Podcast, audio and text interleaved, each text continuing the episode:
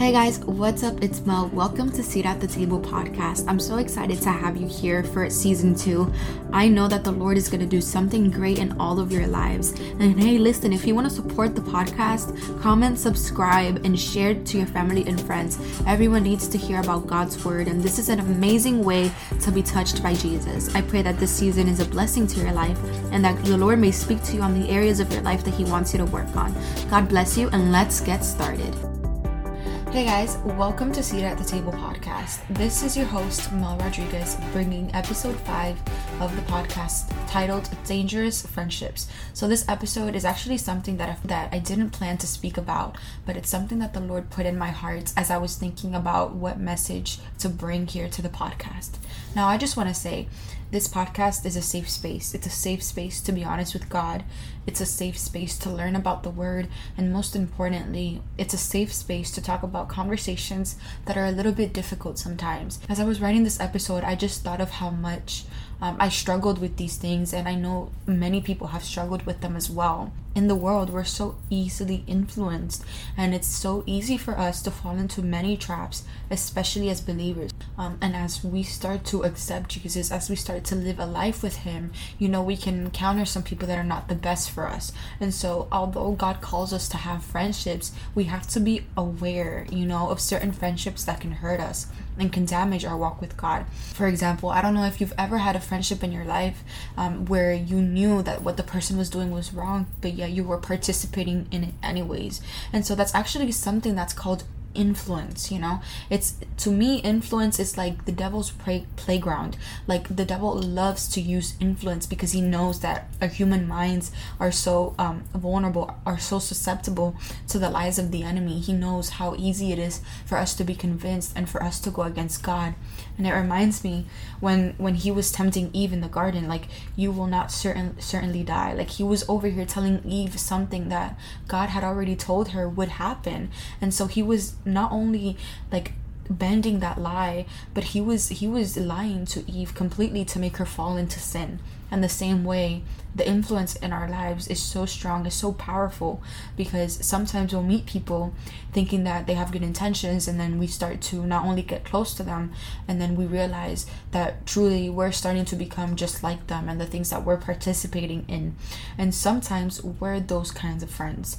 We ourselves ha- have not worked with god one-on-one to be able to be transformed in his image. And so therefore we start to act like the world and we drag other people with us. And so it's very important that we're aware of these things. You see, because if you're not connected with God and you're living a spiritually blind, blind life, you will not be able to see the red flags in people. And that's going to cause you to not only make irrational and bad decisions when it comes to your inner circle. I know that as believers, it's so difficult. Even if you're not a Christian, I know that there's so many people out there that struggle with influence because they know that it's a real thing. They know how easy it is um, for, for us to fall into that lie that we have to do the things that other people are doing just to fit in with them.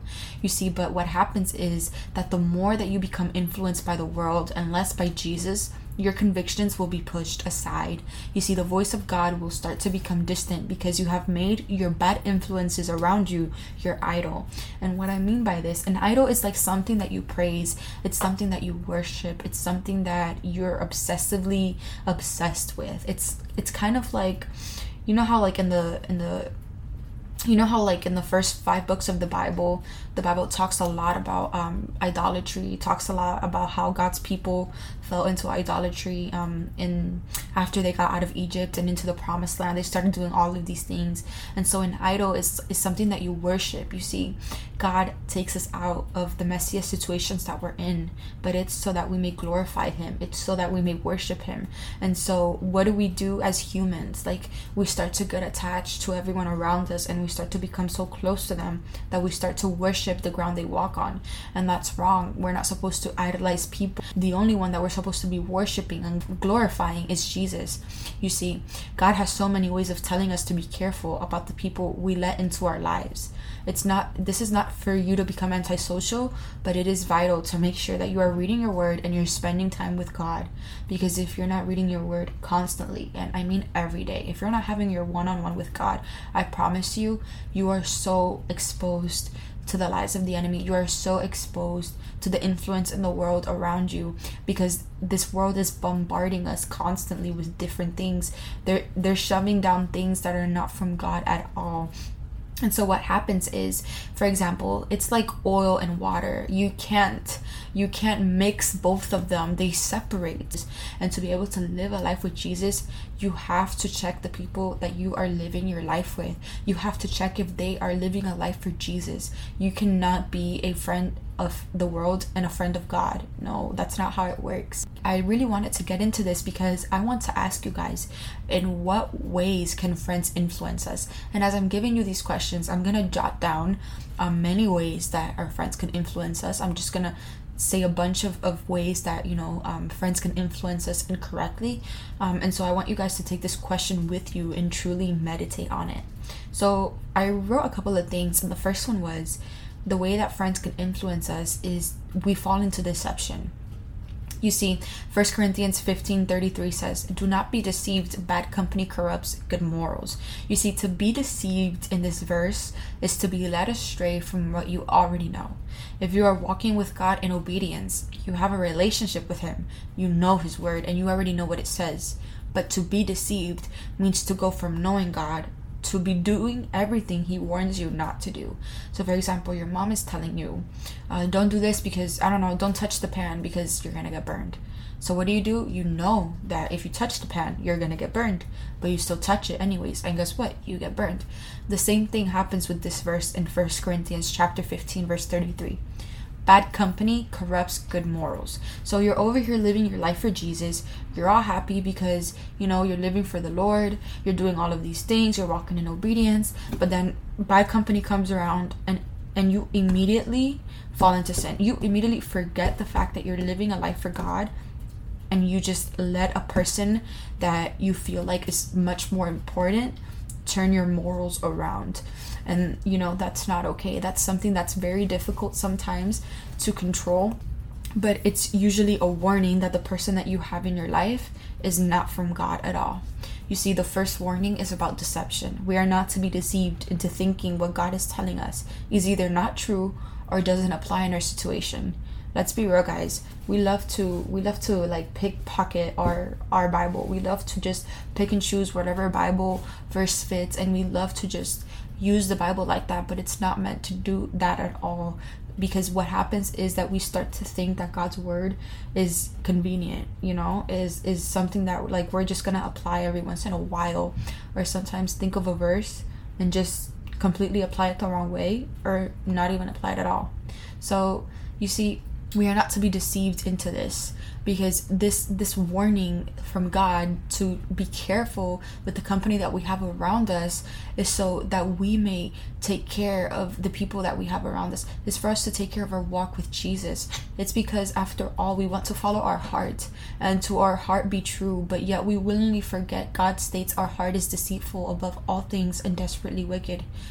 You guys listen our heart is so deceitful and sometimes our heart loves to tell us that these people are good for us or that these people are following God, whatever, but yet they're living a blind, double-sided life.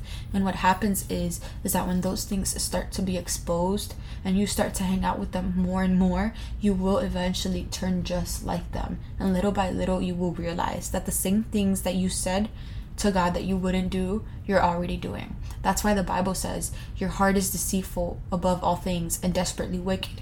Jeremiah 17 9 says that.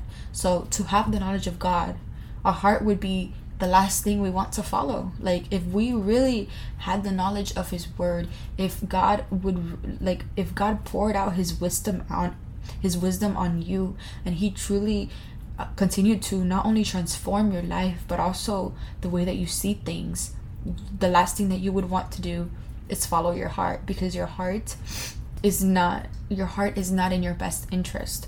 You see we live in the flesh. We live in the flesh. And if you're living in the flesh and not in the spirit and what i mean by this is if you're living a life of disobedience you cannot lean on your own understanding at all. You cannot even lean on your own opinions and your own advice and much less when it comes to friendships So, when we start our Christian walk, not only are we more exposed to falling into the lies of the enemy, but some people they lack spiritual maturity and they're living a life of sin and they don't even realize it. God warns us explicitly that we shouldn't surround ourselves with people that can cause us to stumble. If we are living a life of holiness, what are we doing? What are we doing hanging out with people that cuss, that gossip, and that are far from God? Like, come on if we're living a life for Jesus, why are we hanging out with people that are dropping five F bombs and saying all of these things and they're gossiping about other people and they're talking about other people? Like, why are we doing that? Because what happens is is that you start to think the conversation is good and then you start gossiping too. And then not only do you have to repent, but you also have to check yourself. And so that's the power of dangerous friendships. You're over here thinking that this person is good for you until you sit down with them to have lunch and then 10 minutes in they're already talking about their own brothers and sisters behind their back. And so this is not to judge or condemn but let's normalize the fact that we do have to love one another in the faith. But we don't need to have friendship with just anyone okay? Like we don't need to have friendship with every single person that we know. We have to be careful who we surround ourselves with for many reasons. Friends not only influence you but will cause you to distance yourself from jesus if they don't love god or follow his ways. Number two you start to become just like them. Second corinthians chapter 2 verse 15 for we are to God the pleasing aroma of Christ among those who are being saved and those who are perishing. Not only are we to God an aroma, an aroma is like a pleasant smell. You know, we're a pleasant smell to God. The way we live our lives is so important and the way that we behave. You see how is god looking at you? How is god um how are you an aroma to the lord? Is it like a bad smell because of the way that you're living? Or is it a pleasant smell where he looks at you and he's pleased with you because he knows that you're keeping his word in your heart not only that, but we're also called to be the salt of the earth and to not lose our saltiness. What do people see when they see you? You see, it will show that the aroma that we carry, those are the friendships that we're going to attract. Those are the people that we're going to attract in our lives. Um, when I'm saying this, I'm thinking about like, how are you going to just like it's it's like it's like being a christian. Like you're being a christian and yet you're trying to get along with someone from the world yet your views don't align and your life doesn't align and so there's no connection that's how it's supposed to be okay? You're not supposed to be a friend of the world. You're supposed to be a friend of god. You're supposed to be living your life for him. And because um, and because of the aroma that you carry those are the friendships that you're going to attract. If you're over here carrying this worldly aroma those are the people that you will attract to your life. You cannot expect to have christian friendships with people that literally base their life on Jesus when you're over here cussing and gossiping. Like, that's not how it works. And that's why it's so dangerous for us to have just any kind of friendship. We have to evaluate the people around us and truly ask God, Lord, is this person in my life? Does this person in my life have the best interest? You know? If we are not mature and if we are not good friends, we can't expect to have mature and good friends as well. Some of us are not ready to handle mature friendships as Christians. We're not ready to be able to have someone in our life that is truly sent from God and, and truly mature because we ourselves have not matured yet. But what does God say about those who can discern what people they should surround themselves with? You see, Psalm actually goes into this, the book of Psalm actually goes into this, starting with the first chapter and the first verse. It says, Blessed is the one who does not walk in step with the wicked, or stand in the way that sinners take, or sit in the company of mockers, but whose delight is in the law of the Lord, who meditates on his law day and night. That person is like a tree planted by streams of water, which yields its fruit in season and whose leaf does not wither. Whatever they do prospers. And so, blessed are those who do not walk in step with the wicked. This is talking about friendships. This is talking about our influences. We're blessed because we live a life that's set apart. We're blessed because we don't live a life like everyone else. Because we don't have the need to please everybody um, around us just to fit in with them. You see, these are the people that realize their calling and how must they take care they must take care of their ministry, their job, their marriage, their morals as a Christian. Those are blessed people, blessed people that are wise. And so I talk about this because sometimes we don't realize to the extent of how much friendships that are not sent from God will really damage us.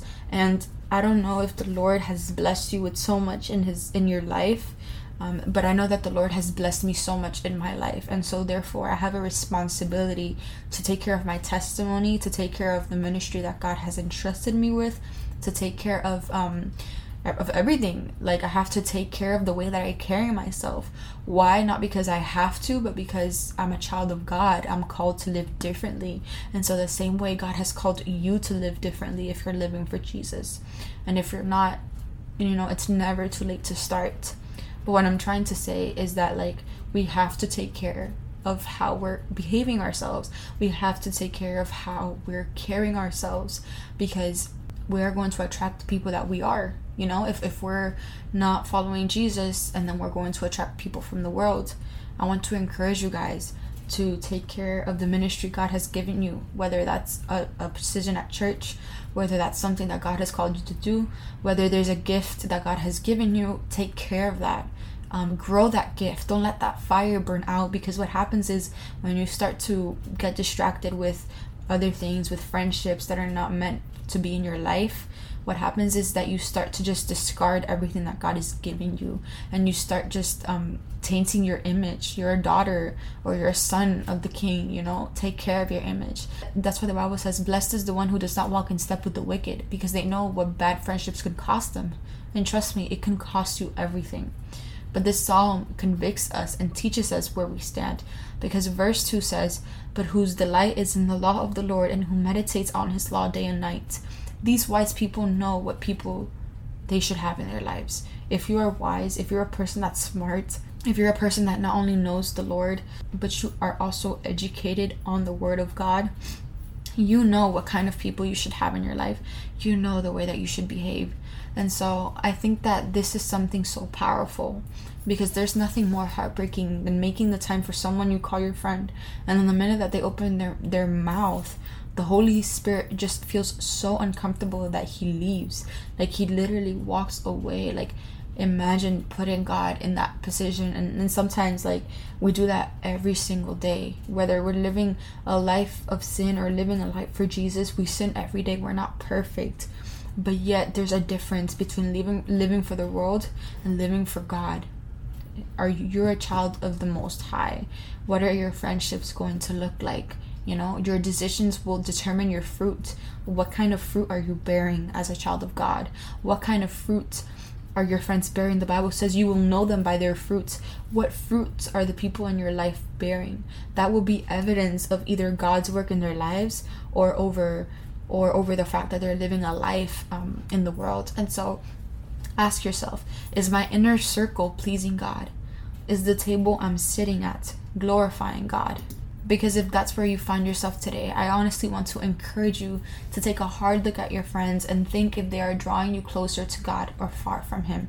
You see, there's no friend like Jesus. He is loyal, He is good, He is faithful. And in His timing, He will surround your life with people who love Him and His Word, friends who will draw you to God, to obey Him, and friends that bear good fruit. This is not an episode to just completely make you feel bad about yourself. Listen, we all go through this stage in life where we fill our life with people that will only drive us far from God. But the but the intention of this episode is to really draw you guys to a conclusion and that is this. Is the only one that can truly guide us is God. The only one that can truly give us sound advice is Jesus, and He's the one that's going to put the people in our lives that are meant to be there. He's the one that's going to bless us with people that love Him. And I promise you, if you truly, with faith, ask God to put those people in your life and to take away those that are not giving you anything good, not materialistically, but they're not feeding you spiritually, they're not praying for you, they're not giving you they're not giving you word then you need to ask God to take away those friends. You need to cut off those friendships and you need to ask God to not only work in your heart, but to also put the right people in your life. And so I really want to pray for you guys that are struggling um, with influence, that are struggling with, you know, just feeling good and just being content in your Christian walk. That sometimes you have to go and, and have these bad friendships. No. I know that it gets lonely sometimes. I know that it gets tough. But realize that the more that you let these bad influences come into your life, the more that they will not only taint you and, and you know, hurt your image. Walk in separation, walk in holiness with Jesus. That's what He desires for you. And so I want to pray for you guys. And my prayer is my prayer is this God, I come before you and I repent for being far from your ways. I'm sorry for not living a life that's holy in obedience to you and for not honoring you with the friendships I currently have. Help me, Lord, to wait on you as you will provide friendships who love you, who will draw me closer to you. I turn away from my sin. I want to start living my life for you, committed and surrendered to your will. Thank you, Jesus. In Jesus' name I pray. Amen. I hope you guys enjoyed episode 5 of dangerous friendships. I know that this was something probably a little bit difficult to hear, but it's truly something that I needed to hear back then so desperately. My prayer is that God has not only spoken to your heart, but he's truly revealed the areas of your life that need some that needs some improvement. And so don't worry, nobody's perfect. We're all we all struggle with different things. This is something that, you know, we have to go through in order to grow. But um, my prayer is that this word would just be sealed into your heart and you're able to apply it. God bless you, and I will see you on episode 6 next Sunday.